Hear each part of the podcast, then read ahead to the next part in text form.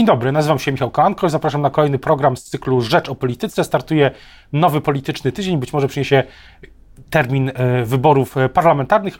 I o tym i nie tylko o tym będę rozmawiał dzisiaj z Państwa i moim gościem. Dzień dobry Państwa i moim gościem jest dzisiaj Miłosz Motyka, rzecznik Polskiego Stronnictwa Ludowego, Koalicji Polskiej. Dzień dobry. Dzień dobry. Spodziewa się Pan, że dzisiaj prezydent y, ogłosi termin wyborów? Myślę, że to będzie dziś lub jutro. Pan prezydent, z tego co wiem, ma też zaplanowane aktywności y, w Korei Południowej, więc pewnie przed tym e, wydarzeniem będzie chciał ogłosić termin wyborów, a i tak długo zwleka. E, ta kampania będzie, e, zdajemy sobie z tego sprawę, pewnie krótka. Najprawdopodobniej ten termin wyborów to będzie 15 października i myślę, że te dwa miesiące będą niezwykle intensywne też kampania krótka, ale prekampania rekordowo chyba długa. Rekordowo długa, długa tylko problem w tym, że to Prawo i Sprawiedliwość ma tutaj większe możliwości jej finansowania i prowadzenia. No, te billboardy polityków PiSu, które, z których twarze ministrów, wiceministrów, doradców e, nas e, witają, życząc nam dobrych wakacji to przecież nie pojawiłyby się, gdyby e, za właśnie dwa miesiące nie było wyborów. E, I to jest niestety według mnie e, sprzeczne przede wszystkim ze zdrowym rozsądkiem, zasadami takiego dobrego współdziałania w kampanii wyborczej. To zamijanie kampanii wyborczej. I tutaj dzięki spółkom Skarbu Państwa, ministerstwom, agendą rządowym pisma silniejsze karty w ręku. Też co do samego terminu wyborów, to któryś z tych terminów, które, które są możliwe, dostępne dla prezydenta, e, któryś, któryś z tych terminów jest e, z Pana zdaniem lepszy, gorszy? Czy wydaje mi się, że im dłuższa by była w tym momencie kampania, tym lepiej. Polacy mieliby więcej czasu na to, żeby ocenić programy wyborcze partii, sprawdzić tak naprawdę naszą e, wiarygodność i też e, ocenić naszą postawę w kampanii wyborczej. Czy dalej chcą zalewu hejtu i nienawiści ze strony prezesa Kaczyńskiego, czy chcą zmiany. Im dłużej ta kampania potrwa, tym lepiej. To będzie takie wyrównanie szans wobec tego, co mieliśmy do czynienia w ostatnim czasie, no bo przecież politycy PiSu rozwieszeni w Polsce już są. Co do tej kampanii czy prekampanii wyborczej, to też zastanawiam się, jakie są filary, będą fundamenty tej kampanii kampanii wykonaniu trzeciej, trzeciej drogi. Przede wszystkim alternatywa i przywrócenie normalności, pokazanie alternatywy w postaci wolności, wsparcia przedsiębiorczości. Prawo i Sprawiedliwość e, niestety bardzo mocno podzieliło Polaków i już chyba wszyscy zdajemy sobie sprawę z tego, co mogłaby przynieść trzecia kadencja Prawa i Sprawiedliwości. No już wtedy e, myślę, wielu naszych rodaków nie chciałoby e, brać udziału w życiu publicznym, społecznym, politycznym. E, myślę, że wielu Polaków ma już po prostu serdecznie dość angażowania się w sprawy e, polityczne, a i też e, na takim poziomie czysto ludzkim e, ta nienawiść i hejt dość mocno rezonuje. E, naszym filarem na pewno będzie spokój, na pewno będzie merytoryka, na pewno będziemy mieli kilka wspólnych punktów e, programowych. Sztab koordynujący, który to uzgodni, już pracuje, więc jestem przekonany, że ta kampania będzie kampanią alternatywną wobec dwóch głównych zwalczających się nawzajem obozów. Europoseł Adam Jarubas, szefem sztabu PSL, samego PSL-u. Tak, w pod koniec y, minionego tygodnia, w piątek na posiedzeniu Naczelnego Komitetu Wykonawczego i w sobotę na posiedzeniu Rady Naczelnej został zarekomendowany przez prezesa Władysława Kośniaka-Kamysza właśnie Adam Jarubas na szefa sztabu. E, to jest bardzo dobra e, kandydatura i jestem przekonany, że e, z impetem ruszymy do przodu. Co do, będzie, co do tych filarów czy strategii, to na ile będą w niej wspólnie liderzy PSL i i Polski 2050, bo takie było wrażenie, że w ostatnich tygodniach tych wspólnych spotkań było nie tak wiele. Ale były y, spotkania y, zarówno Władysława Kośniaka-Kamysza, jak i Szymona Hołowni oddzielnie, co też ma swoją wartość i też trochę dywersyfikuje nasz przekaz. Z tego, że liderzy nie zawsze występują razem, nie czyniłbym zarzutu, to czasami jest nawet atut, że jesteśmy w stanie dwóch równorzędnych liderów wystawić, jeśli chodzi o koalicyjnych partnerów, bo to jest jedyna równorzędna koalicja na polskiej scenie politycznej, w różnych e, miejscach w Polsce. No bo przecież Zbigniew Ziobro jest na listach Jarosława Kaczyńskiego, a partnerzy Platformy Obywatelskiej no to są dość mocno umniejszana jest ich rola, tak delikatnie się odnoszę. Natomiast ta kampania wspólna na pewno będzie, e, będzie obecna. My sobie zdajemy też sprawę z tego, co tak naprawdę jest filarem trzeciej drogi, co tak naprawdę jest siłą naszego e, koalicyjnego komitetu wyborczego. Tą siłą przede wszystkim są liderzy. A listy mm, trzeciej drogi są już gotowe? Listy trzeciej drogi są w przygotowywaniu ze strony Polski 2050 i Polskiego Stronnictwa Ludowego. Będziemy mieli po 460 e, kandydatów, e, po pół w każdym okręgu, jeśli chodzi o zapełnienie list, e, przedstawi e, Polska 2050. PSL i do tego czasu alternatywnie wobec siebie przygotowaliśmy własne listy. A i teraz jest ten etap, kiedy one będą ostatecznie układane. Powiedziałby Pan, że ten moment y, tego napięcia już przeminął? Nie, no oczywiście. Ten moment y, napięcia minął. To był krótki, krótka chwila, która wynikała z różnicy zdania, nie z niechęci wobec siebie. E, I to też pokazuje, że my demokratycznie potrafimy ze sobą e, rozmawiać. Może tych emocji czasami było zbyt wiele, ale one już odeszły w niepamięć, tylko to też wynikało z koncepcji.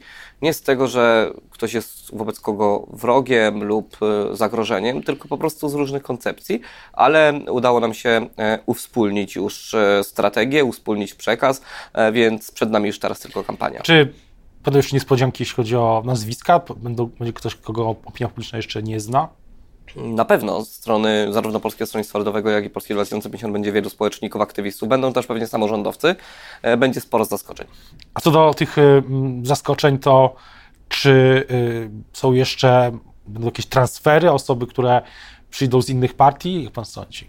Znaczy, wprost też w umowie mamy to zapisane, że o ewentualnych kształtach list i też różnych jakichś zmianach, choć nie sądzę, aby one miały miejsce, decydować będą e, wspólnie liderzy. Do tej przyszłości to też e, chciałbym zapytać na chwilę, chciałbym zapytać o, e, o żniwa. Jakie dzisiaj nastroje są na wsi?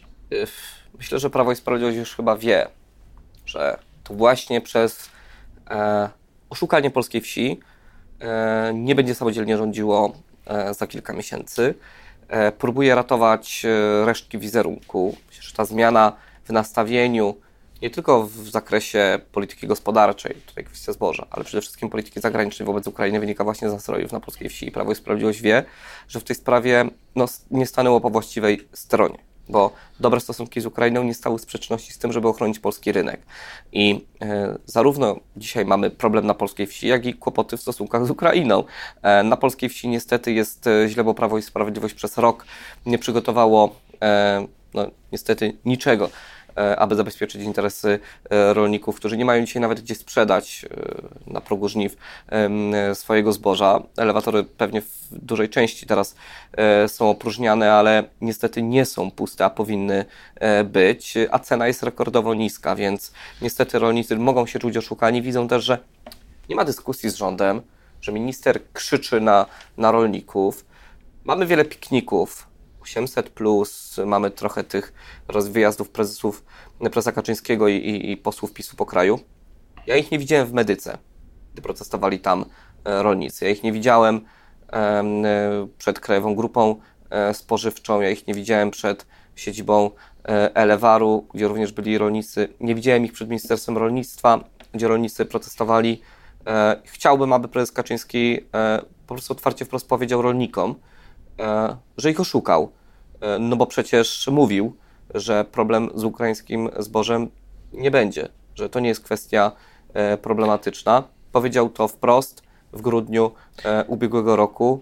Nie miał racji, a do tej pory za to nie przeprosił. A co do ministra, nowego ministra, relatywnie nowego, nowego ministra rolnictwa, to myśli pan, że on trzyma swoje stanowisko do wyborów? Proszę panie redaktorze, to, że mamy do czynienia z czwartym ministrem rolnictwa pokazuje, jak niestabilna jest to polityka bo tu nie chodzi tylko i wyłącznie o, e, o tego, kto sprawuje funkcję ministra, ale też to, że nie ma szansy prowadzić w jakimś konkretnym y, kierunku y, swoją politykę. Prawo i Sprawiedliwość nie ma tutaj spójnej strategii, próbuje właśnie zmianami na stanowisku y, mydlić rolnikom oczy, że teraz się nagle coś zmieni, tak jak się nic nie zmieniło, gdy przed pan minister Danowski, tak jak się nic nie zmieniło, jak przed y, pan minister Kowalczyk i teraz się nic nie zmienia, jeśli chodzi o ministra y, Telusa.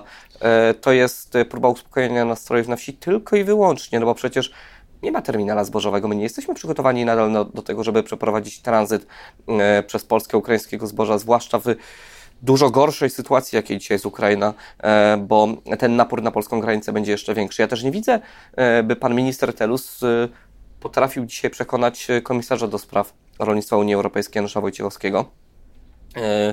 By ten zakaz importu czterech produktów tak naprawdę rolnych z Ukrainy był przedłużony, bo no, tutaj woli ze strony pana komisarza Wojciechowskiego nie ma, więc ja tej skuteczności nie widzę. To bardziej firmy pomogły w tym, aby wyeksportować zboże z Polski niż pan minister. Taka dygresja, czy jeśli powstanie rząd opozycji i PSL, Koalicja Polska, Trzecia Droga w tym rządzie będą, to będzie takie oczekiwanie, że to właśnie ludowcy będą mieli tekę ministra rolnictwa. Pan wzdycha. Nie, bo to, to, to w ogóle nie jest temat.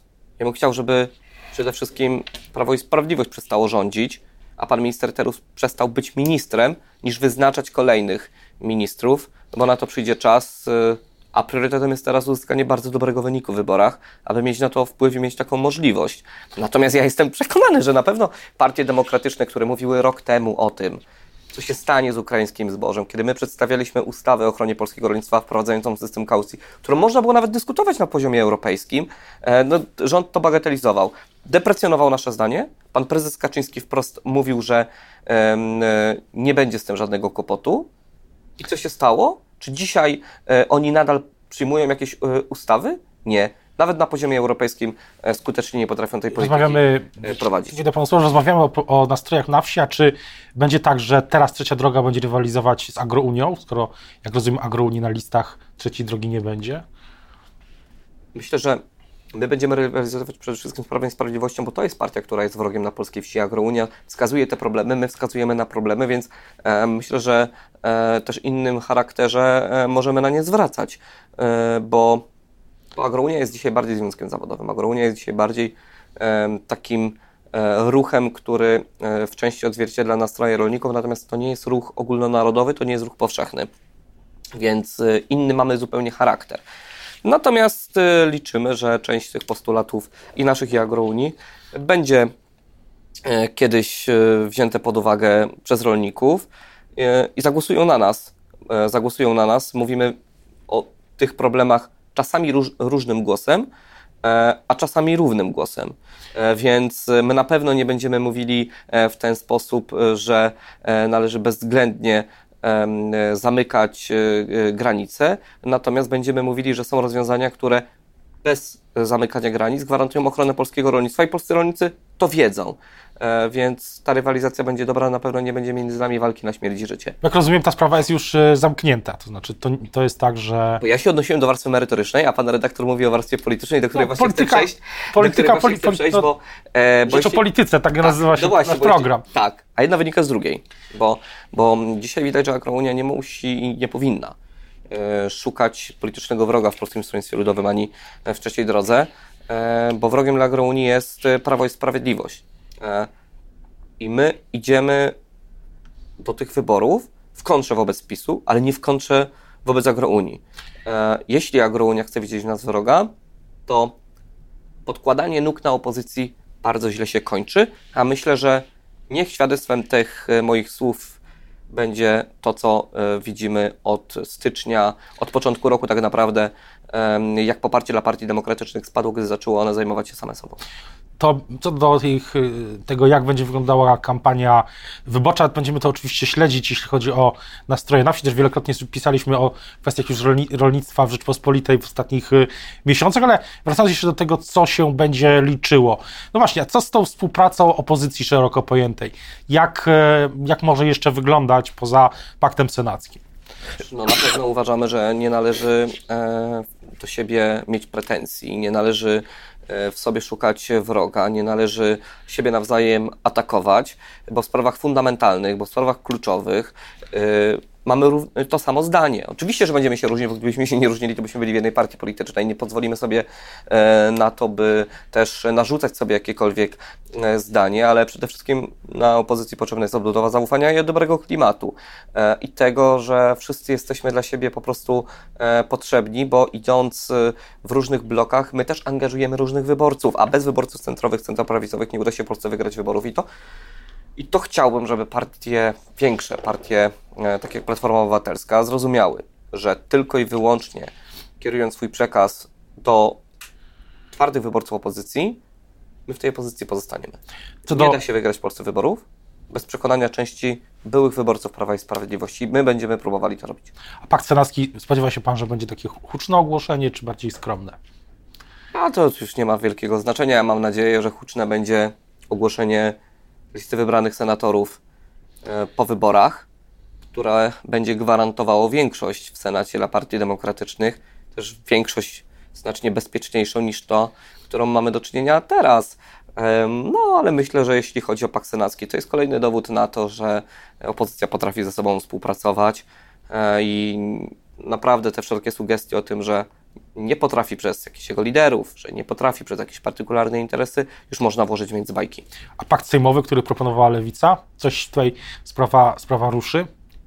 Przede wszystkim dzisiaj należy y, poukładać się do tych wyborów, przygotować listy, wystartować z kampanią, wtedy możemy o tym rozmawiać, ale no, deklaracje ze wszystkich stron y, partii demokratycznych od lewa do Platformy Obywatelskiej y, w centrum, jeśli chodzi o trzecią drogę, są jasne.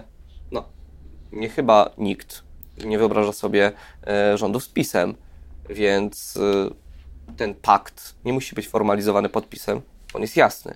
My idziemy do tych wyborów po to, żeby PiS od władzy odsunąć. Tak pod, podsumowując to, mam takie wrażenie, że kiedy prezydent ogłosi już termin wyborów, kiedy te listy zostaną zamknięte, to będzie też, można powiedzieć, że, że wreszcie rozstrzygnęły się sprawy, o których prawie 3 lata rozmawiamy też w tym studiu, format startu za opozycji. Długo. Absolutnie za długo o tym rozmawialiśmy, absolutnie za długo też nie zwracaliśmy na siebie uwagi, jeśli chodzi o, o argumenty.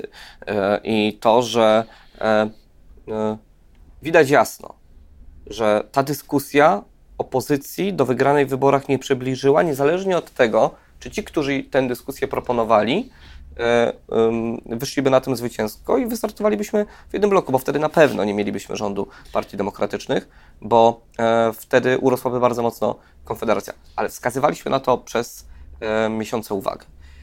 Sprawdziło się to. No więc liczymy, że przynajmniej na te dwa miesiące ci, którzy tę dyskusję proponowali, zmienią trochę taktykę. Na koniec jeszcze pytanie, czy zgadza się Pan z profesorem Flisem, który niedawno z nim rozmawiałem, mówił o tym, że układ trzech list jest optymalny, układ czterech list, gdyby doszło, nie, nie doszło do e, tej no. sobotniej konferencji na przykład, byłby bardzo niekorzystny byłby dla niekorzystny, Byłby niekorzystny, bo przy poparciu Polskiego Stronnictwa Ludowego, Polskiego 2050 nawet na poziomie e, kilku procent, 7-8, e, mogłoby to po prostu podzielić, jeśli chodzi o e, rozkład mandatów w okręgach opozycji nieskutecznie.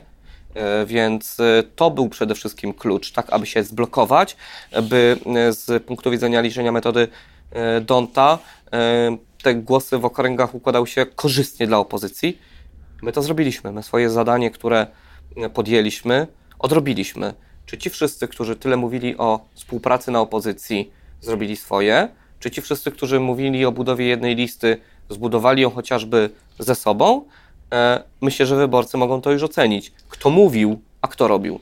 Jesteśmy jeszcze, od roboty. jest jeszcze jeden, jeden wątek. Rozmawialiśmy o Gruniu, o nastrojach na wsi, a teraz jeszcze chciałbym zapytać o Konfederacji. Co to jest za, yy, czy to jest zagrożenie w tej kampanii? To jest formacja antysystemowa. Środowiska antysystemowe w każdych e, wyborach uzyskiwały pewne poparcie polityczne. Natomiast ja mam nadzieję, że ci wszyscy, którzy dzisiaj na Konfederację spoglądają takim e, pozytywnym e, okiem i spojrzeniem, zdają sobie sprawę z tego, że pod tą maską e, wolności, pod tą maską przedsiębiorczości, pod tą maską e, no, takiego zwrócenia się ku polityce e, gospodarczej kryje się prawdziwa twarz antydemokratyczna, antyeuropejska, prorosyjska, która nie ma nic wspólnego z społeczną gospodarką rynkową właśnie, która tak naprawdę jest leseferyzmem, który e, może doprowadzić polskich przedsiębiorców, polskie rodziny e, do tragedii. I to też e, myślę, że w kampanii będziemy pokazywali, jaka jest prawda o tej formacji politycznej, która powiem to wprost działa wbrew polskiej racji stanu,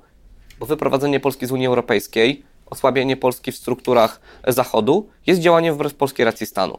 O tym, jak będzie przebiegała kampania wyborcza, będziemy pewnie jeszcze wielokrotnie rozmawiać, zwłaszcza już w chwili, gdy prezydent Andrzej Duda ogłosi termin wyborów. Tak jak e, też pisaliśmy w Rzeczpospolitej, nieoficjalnie może się to wydarzyć jutro jutro lub nawet y, dziś będziemy czekać na komunikat z Pałacu Prezydenckiego. No i żeby wreszcie już mówić kampania, a nie prekampania wyborcza, jak od ostatnich trzech lat też w tym studiu. Dziękuję teraz bardzo za rozmowę. Państwa Dziękuję i moim bardzo. gościem dzisiaj był Miłosz Motyka, rzecznik Polskiego Stronnictwa Ludowego Koalicji Polskiej. Dziękuję bardzo. Ja nazywam się Michał Kolanko i zapraszam na Rzecz o Polityce jutro o tej samej porze. Do usłyszenia i do zobaczenia.